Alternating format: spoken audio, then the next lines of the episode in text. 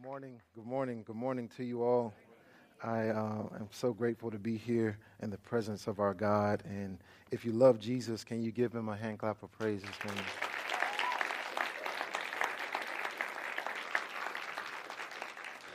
So, um, as Justin mentioned, uh, my name is uh, Mark. That's what my family and friends call me. My government name is Demarcus Antron Johnson. The first and the last time I will ever say that to you. So I hope you wrote it down. Uh, my first request today, I'm a little bit of a different kind of preacher, so I, I pray that you would humor me this morning. Um, I told the guys in the back that I can be pretty spirited in my presentations. And so if anything happens with the sound, and in case I get too loud, too excited, blame Joe back in the booth. Because I gave the warning to him, and it's his responsibility from here on out. So, Joe, it's on you. Can you do me a favor and stand to your feet? Um, so, there are two, ch- at least two churches in the room today, two local churches. We're all one as far as the body of Christ is concerned, and probably some visitors, maybe some from different churches. But right now, my feeling, my impression is that this really looks like a middle school prom where a group of people are on one side and a group is on the other side. So if you are standing next to somebody you know, I want you to move. And I want you to find somebody that you don't know. I want you to introduce yourself and I want you to tell that person one thing you're believing God for. Can you do that? Leave your seats because right now you're taking up my preaching time. so, I, one, two, three, go. Whatever you need to go. You can find a new seat anywhere. Be careful with plates and cups, but meet somebody, find a new seat, introduce yourself, and tell them one thing you're believing God for. Can you do that? Amen. So, yeah, you guys can find a new seat wherever you want. Sit next to the person you met. I'm going to actually pray for spirit of obedience.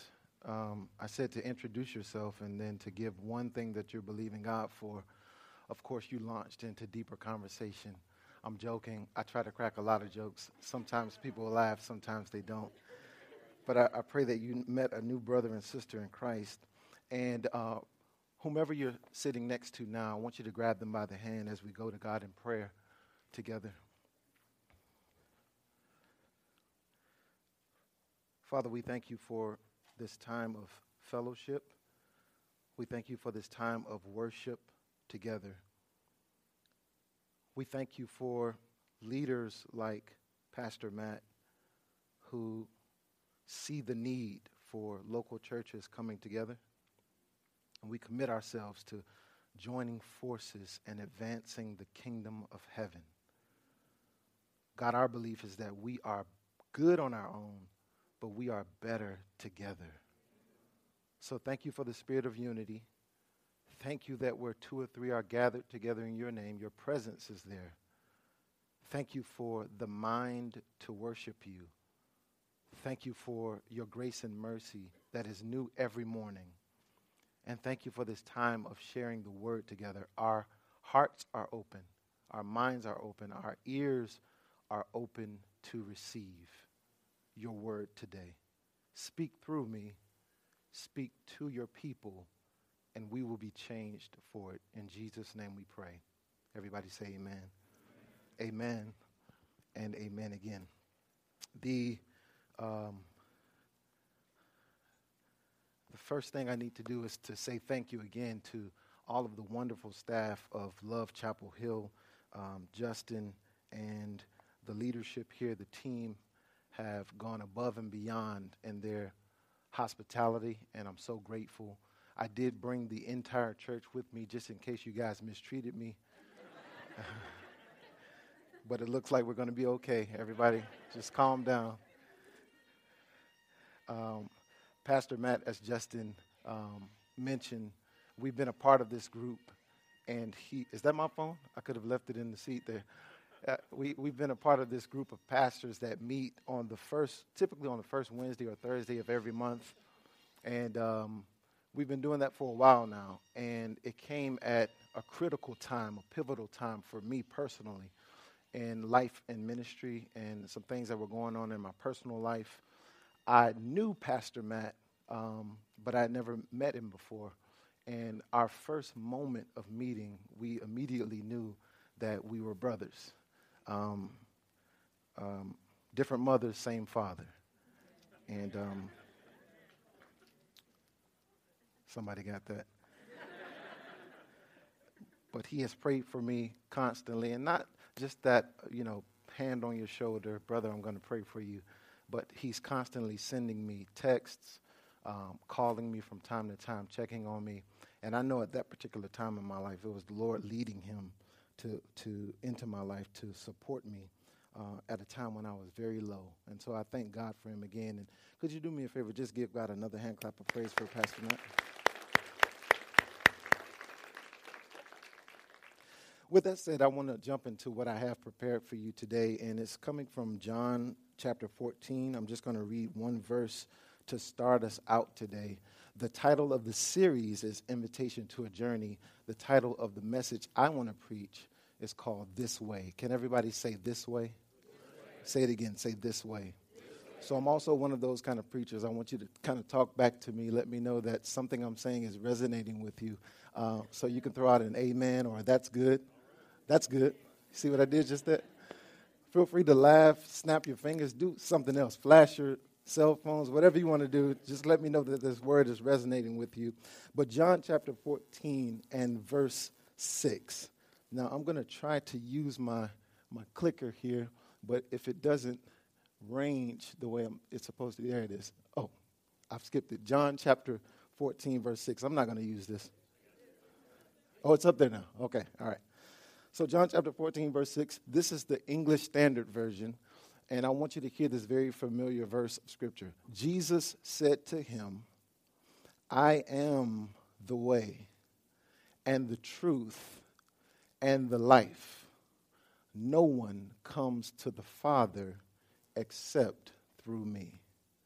Help me announce my sermon again today by saying this way.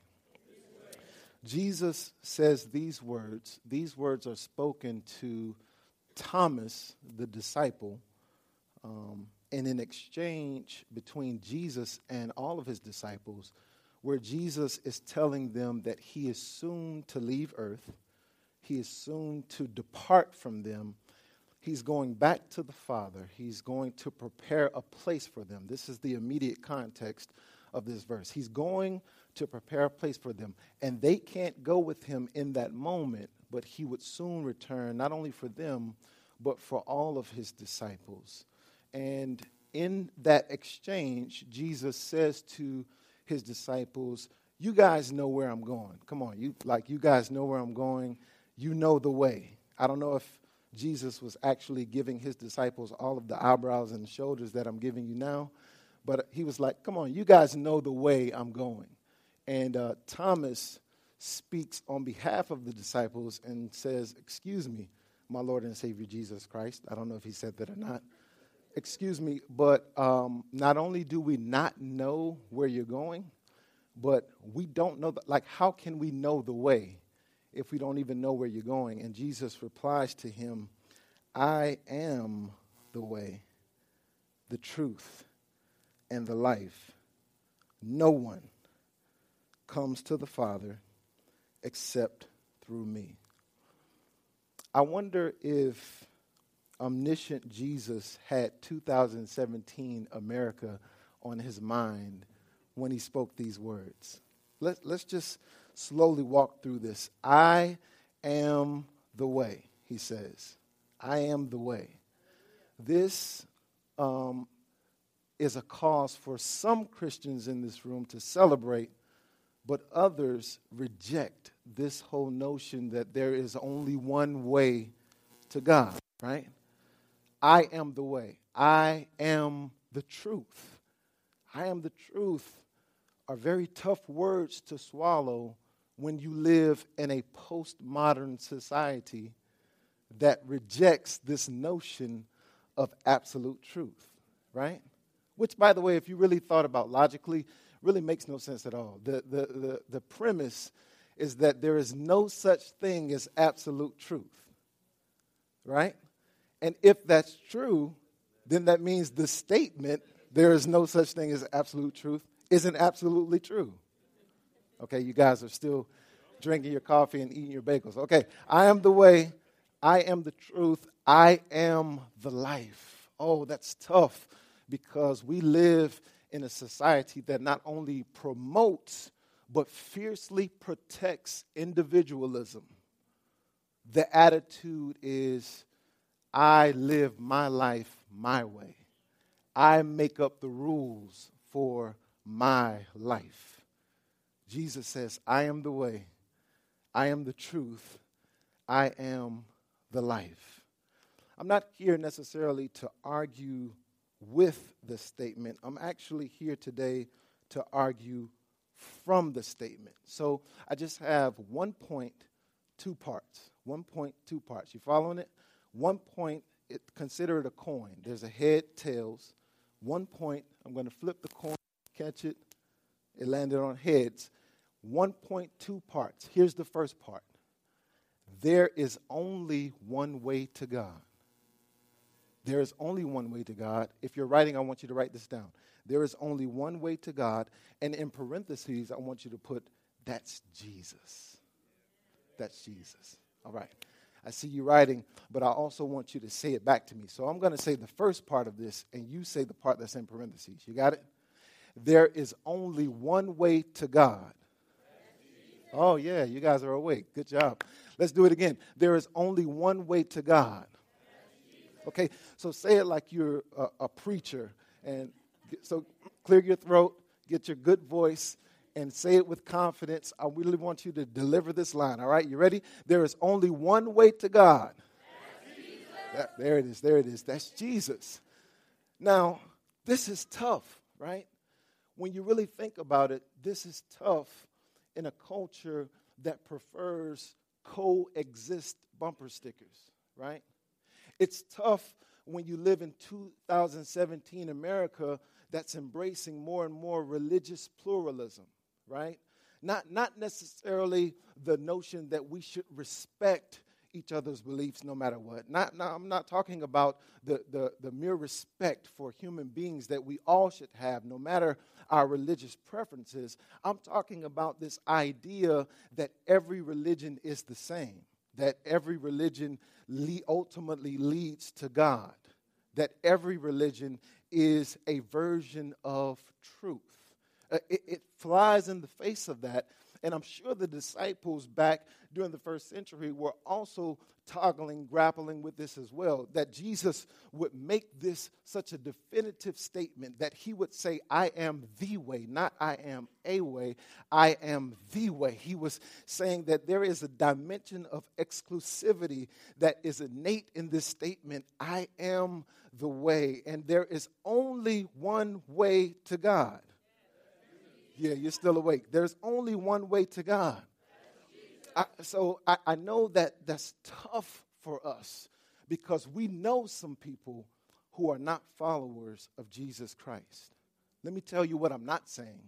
I'm not saying that because you have this truth declared by Jesus in His Word, John chapter 14, verse 6, I'm not saying that now that you're armed with this truth, now you walk around with this religious elitist attitude that you are the one with all the answers. You are the one with the absolute truth. You are the one, and you're lording your religion over someone else. That's not the compassion that Christ has called us to work with. If anything, it should break our hearts and make us even more urgent in our attitudes to make sure that we spread the love of God, that we spread the knowledge of who Jesus is to our friends, our families, our neighbors, our coworkers, our classmates.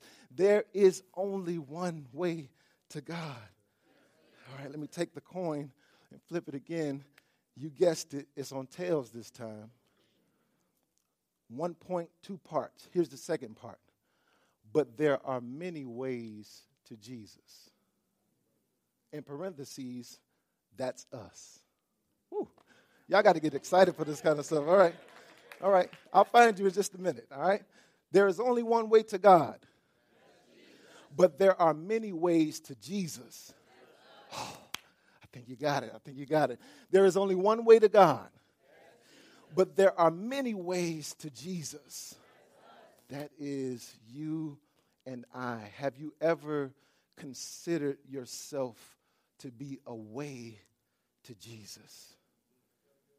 Have you ever thought that there might be a reason why you were born in the family you were born into? You know, the crazy folk that you can't really go around until family reunion time, Thanksgiving, Christmas, and even then you're on a tick. Like my flight is out on tomorrow morning. I'll be here for a minute. There's a reason why you have those kooky cousins that you have, the crazy aunt, the crazy uncles. There's a reason why you were born into, yes, thank you, Father. You were born into the family that you were born in. What if God is making you a missionary to your family? I know when we think mission field, we think third world countries and we think struggle and we think prosecution of Christians. What if your mission field is right in front of your nose? What if your brother is your mission field? What if your sister is your mission field? What if your cousin, Nim, is your mission field? Right? Have you ever thought that that job you continue to complain about every morning, Monday morning? You're like, oh, it's like all of the worship service at Love Chapel Hill and Life Church just oozes out of you come Monday morning at 8 o'clock. It's like Jesus saved me all over again. You walk in with an attitude, you're highly volatile. If the supervisor says one thing to me, this whole thing is going to explode. It's going to be a bad week, all right? Have you ever thought that there might be a reason why you have the job you have? Why the person sits on the right or left in the cubicle next to you. Why you can't go to the restroom or go to the water cooler without that person being drawn to you. You're just praying that you can get back to your desk, praying that nobody sees. Hey, what'd you do this weekend? Ah, had a good time. Had a good time this weekend. There's a reason why folks are drawn to you. There's something inside of you people are looking for the way. Have you ever considered that you might be a way to Jesus? There are there is only one way to God. But there are many ways to Jesus. The scripture actually supports this. You read it all the time, but you didn't realize what the translation was. Go therefore and make disciples of all nations. Yeah, baptizing them in the name of the Father and of the Son and of the Holy Spirit, teaching them to observe all that I, Jesus, have commanded you. And behold, I am with you always to the end of the age. Go make disciples, go be a way to me. What about this one? Therefore, if anyone is in Christ, he is a new creation. The old has passed away. Behold, the new has come. That's a reason to celebrate. All this is from God who through Christ reconciled us to himself and gave us the ministry of what? Reconciliation. You are a way to Jesus. There are people you see every day who may never come to church with you. Yet the requirement is not to bring people to church. The requirement is to lead people to Jesus. Talk about an invitation to a journey.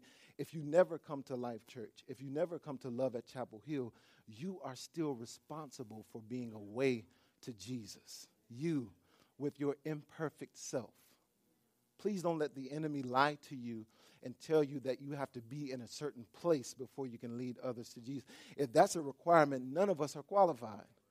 We all sin and fall short of the glory of God. Perfection is not the requirement, your testimony is the requirement. What has God done for you? How has God changed your life? Because before you can quote chapter and verse scripture, you have to have had an encounter with Jesus for yourself. Oh, yeah, oh, yeah. What has the Lord done for you?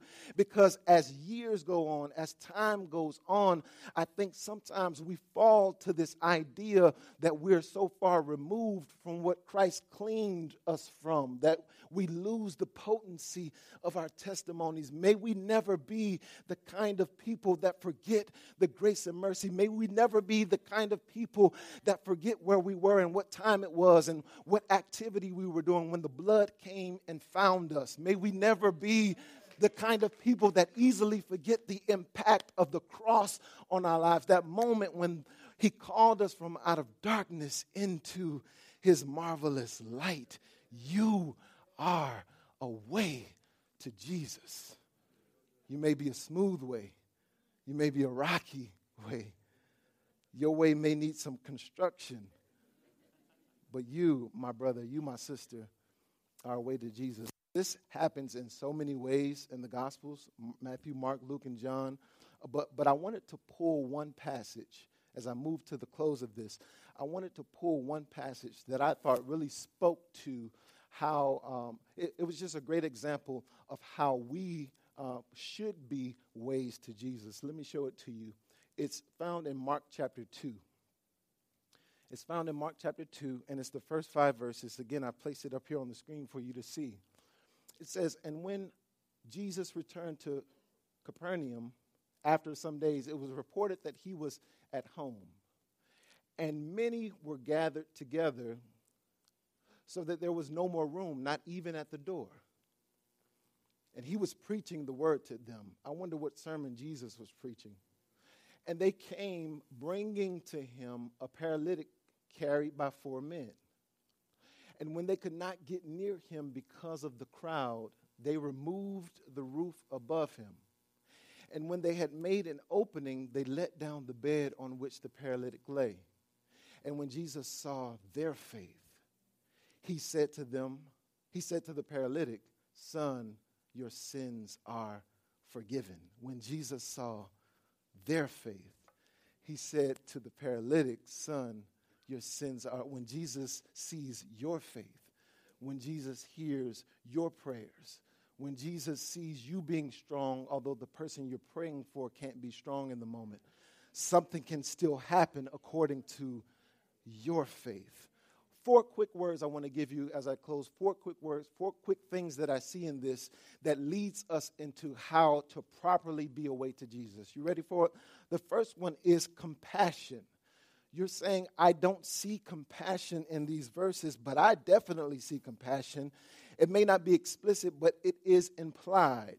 Jesus is back in Cap- Capernaum. Um, Jesus uh, is reported to be at home. Uh, there are many people gathered together. There's no room, not even at the door. He's preaching the word. And right in between this period, he was preaching the word to them, period. And they came bringing to him a paralytic. Right in between those words, you will see compassion because the friends of the paralytic man, someone cared enough to hear that Jesus was close and to get an idea maybe if I can get this situation to Jesus, it can finally change.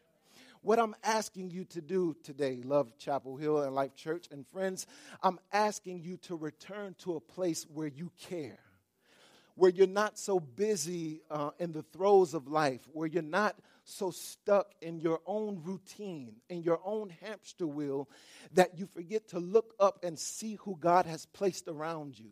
I'm asking you to have compassion again because if you are a follower of Jesus Christ, compassion is in your DNA, it's in your heart to care. Jesus cared, and we as the body of Christ should care. Someone in this camp, someone in this group had compassion for this man, heard that Jesus was close. I, I, wish that you could begin to see your coworkers and your friends and your family in new ways now. I wish you could open up your heart and care again, that you can know that heaven and hell is real, that we all have an eternal destination that we're going to. I wish that you could care beyond the salvific work that Christ has done in your life and want to pay it forward. I wish that you could pour out compassion in your neighborhood, and in your spheres of influence. There is compassion there. I want you to write compassion down. Another thing that I see, another word that I see that's in between the period and the and there is commitment. You don't see it written here, but there has to be a sense of commitment when you talk about being away to Jesus. In other words, at some point, they had to pick this man up. And in that moment, I believe that they were making a commitment that no matter how much this weighs, I'm committed to taking this to Jesus. Oh, because the work of compassion, the work of being away to Jesus, is not going to be convenient always. You're going to have to commit to it because what you're agreeing to is to carry some things that you never planned for. You're committing to dealing with problems that you never measured for. You're committed to sitting down, having conversations, and allowing the work of the Holy Spirit. Listen, it's so amazing to me that we as Christians can be so impatient with people sometimes. We want them to get it the first time we preach the gospel, don't we? Why don't you get this? Jesus died on the cross for our sins. How long are you going to keep in this cycle of sin? And Jesus reminded me one day, Did you come the first time I called you? See, it's with loving kindness and it's with patience that he's drawn us. Listen, I've changed my whole way of thinking. If a person is alive, I still think they have an opportunity to give their lives to Christ. And I, am hoping that it happens today. I'm hoping if it doesn't happen today, it happens tomorrow. I'm hoping if it doesn't happen tomorrow, it happens next week. But but but listen, we can't be impatient with people's process. We've got to be committed to carrying them until they are in the place where Jesus can change their lives. Are you still following me? All of these are suggesting that we are good ways to Jesus commitment, compassion, but then I see, thirdly, creativity. Do you see that too? They came bringing to him a paralytic carried by four men. And when they could not get near him because of the crowd, they removed the roof above him. Sometimes, as a way to Jesus, you are going to have to be creative. It can't just be the drive by evangelism, right? All of sin that comes short of the glory of God. If you don't give your life to Jesus today, you're going to hell. God bless you. Have a nice day. Sometimes folks don't want to come to your church, no matter how tasty the bagels are. Oh, I tried. I gave them the card, the business card, told them to go to the website. They didn't do it. God, their blood is off my hands. No, no, no, no. Sometimes you have to find creative ways to make a connection. That's what I love about the gospel. Jesus was constantly putting himself in risky situations. He was risking his reputation, he was risking his, his ability and his platform. He didn't mind getting his hands dirty to figure out a way to bring about life change. And I think he's calling us to that today. I think he's calling us to think in creative ways. By the way, we serve a creative God. We serve a God that framed this whole world in six days. You just look at it and hear birds of the air and fish of the sea, but I look at it and hear mockingbirds and blue jays and, and hawks and eagles think about how creative our God is. I think about whales and sharks and barracudas. I don't know if they were at creation, but God is amazing. He's amazingly creative. Yet we are so static.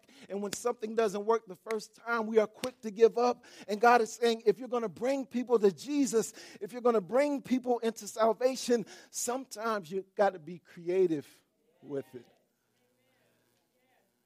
I gave you three. Here's the last one so I can close. Thank you for your time. I see compassion. They cared. I see commitment. They picked him up and carried him. I see creativity. When they were turned away in one direction, they ripped the roof off the revival. The last thing I see here is carefulness. When they could not get near him because of the crowd, they removed the roof above him. And when they had made an opening, they let down the bed on which he lay.